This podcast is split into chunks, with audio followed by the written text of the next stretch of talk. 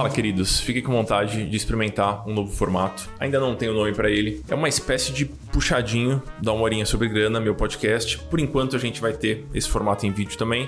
Não sei se vai fazer sentido continuar com o vídeo ou se a gente vai só para a voz. Mas com vontade de experimentar. A ideia aqui é compartilhar com vocês algumas reflexões que são especialmente úteis para quem trabalha por conta. Então, para os autônomos e grande parte do que eu vou trazer para vocês aqui se relaciona com as minhas conversas com os alunos do Finanças para Autônomos, que é meu programa de acompanhamento. Vou tentar, tô com um cronômetro aqui na minha frente, vou tentar fazer com que as reflexões tenham no máximo 5 minutos cada uma. Essa aqui vai passar um pouquinho porque teve essa pequena introdução e você vai poder acompanhar em qualquer tocador de podcasts e eu vou descobrir onde eu vou colocar esse vídeo ainda, mas a ideia é que seja formato em voz, formato em vídeo, duas vezes por semana. Vamos ver se eu dou conta de produzir isso aqui e de sentar para gravar com vocês.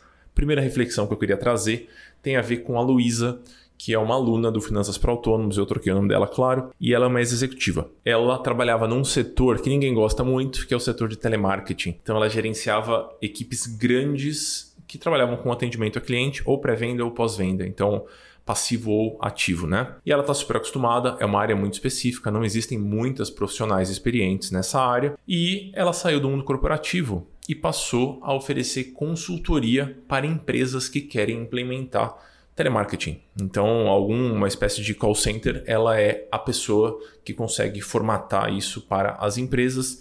O negócio dela estava muito bem montado. Sabe quando você olha e fala isso aqui está pronto, dá para colocar na rua.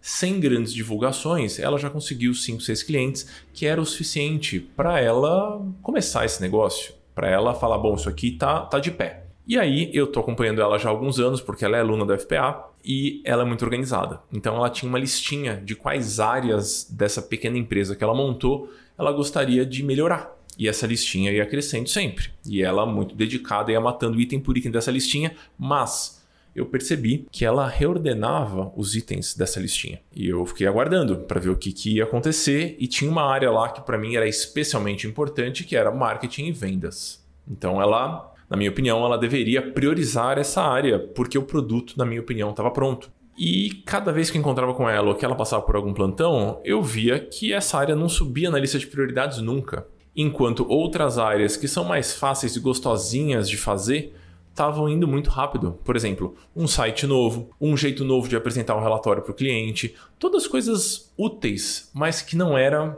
o ponto principal do negócio dela, o ponto que estava faltando melhorar para que ela deslanchasse.